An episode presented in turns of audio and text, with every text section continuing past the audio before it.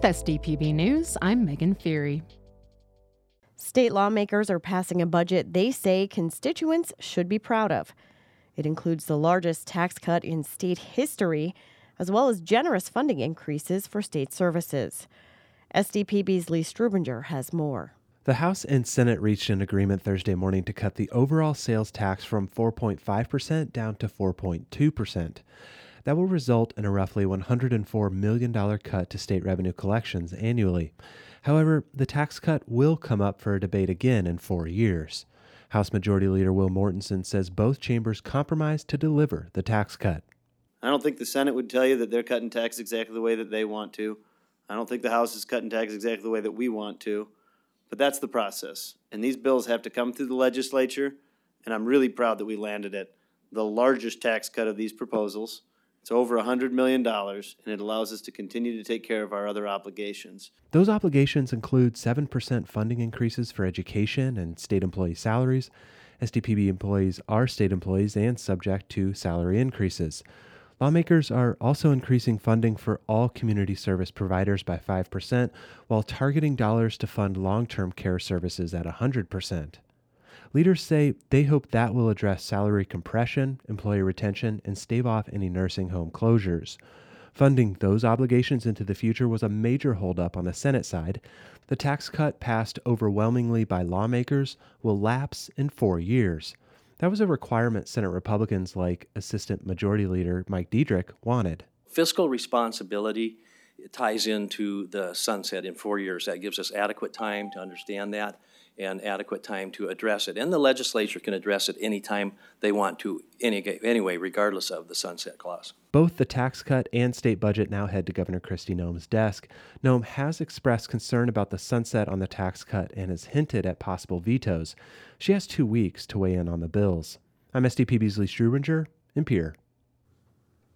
The failure of Senate Bill one ninety-one means there will be no task force focused on the welfare of Native children in the state's foster care system this summer. What's next for these kids and their advocates? S D P B's C J Keene checks in. Native children make up a disproportionate number of children in the state's foster care system, which led to the initial interest in the study. Representative Peri Pourier, in a recent appearance on S D P B's In the Moment, says this has been on lawmakers' minds for some time. This has been a long-standing issue. Um, for as long as I could remember, um, at least documented um, about twenty years. It's been at sixty percent, sixty percent um, of children in the system are, are Native children, and they wanted to come together and address it. The Oglala Sioux Tribe um, declared a state of emergency uh, last year. Poirier says the issue requires involvement from state government. Where do we go from now? Well, we got to go back to the drawing table. The fight never ends until positive outcomes happen for Native children. And a lot of people will probably say, I, I hear this time and time again, why don't the tribes just fix it on their own? We are South Dakotans as well.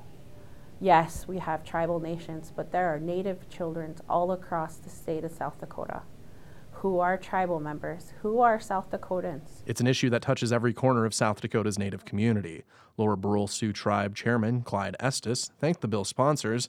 He says he doesn't expect this issue to go away after the session. With some of the sponsors of the bill and uh, the support we have on uh, tribal and uh, some of our state supporters, that uh, we'll bring this issue back up again. The fact of the matter is thus, as tribal and state leaders need to find uh, a better path forward to work together to put aside our differences to do what's best for all South Dakota children. S B one ninety-one died on the floor of the State House, just one step away from the governor's desk. Opponents raised concerns over cost and the members making up the committee. I'm S D P B's C J Keene. Governor Kristi Noem announced another round of vetoes on legislative bills.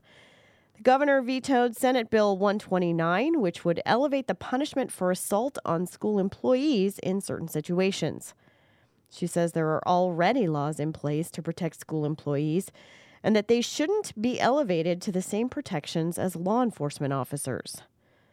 She also vetoed S B one oh eight, a bill known as the Sip and Spit Bill. The bill would allow college students over the age of eighteen to legally taste alcoholic beverages as part of a college course. Noem says that the bill had flawed language and would pose problems for law enforcement officers on college campuses. The legislature can override a veto with two-thirds majority support from both chambers. The Department of the Interior announced more than one hundred twenty million dollars in inflation reduction money, and South Dakota is on the list of states receiving funds. The act allocates twenty-three million dollars to be spent between South Dakota, Iowa, Minnesota, Montana, and North Dakota.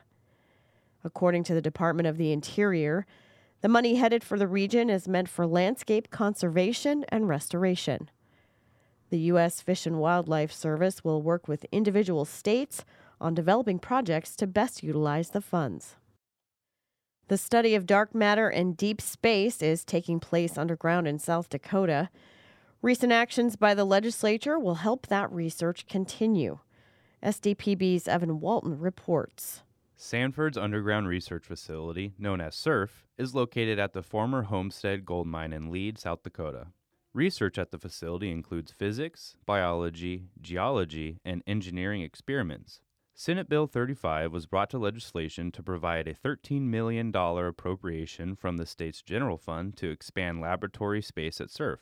Senator Ryan Maher and Representative Rebecca Reimer were prime sponsors of the bill. Reimer spoke on the House floor about the economic advantages SURF continues to provide the state.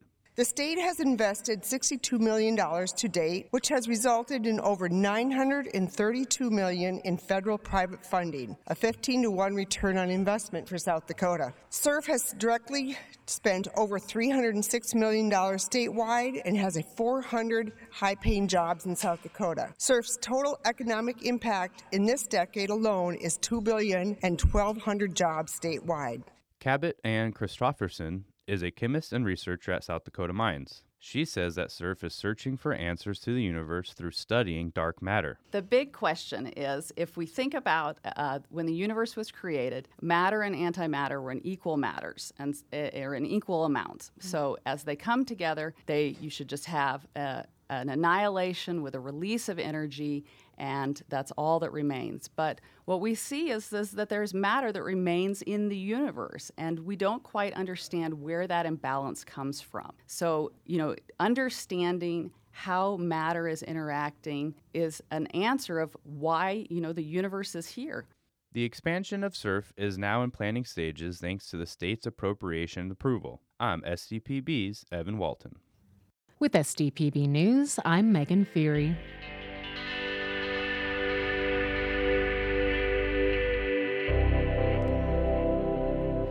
And that is your daily news update. Make sure to follow us on Facebook and Twitter at S D P B News and visit sdpb.org slash news to stay up to date on our journalism as it comes in. And as always, thank you for listening.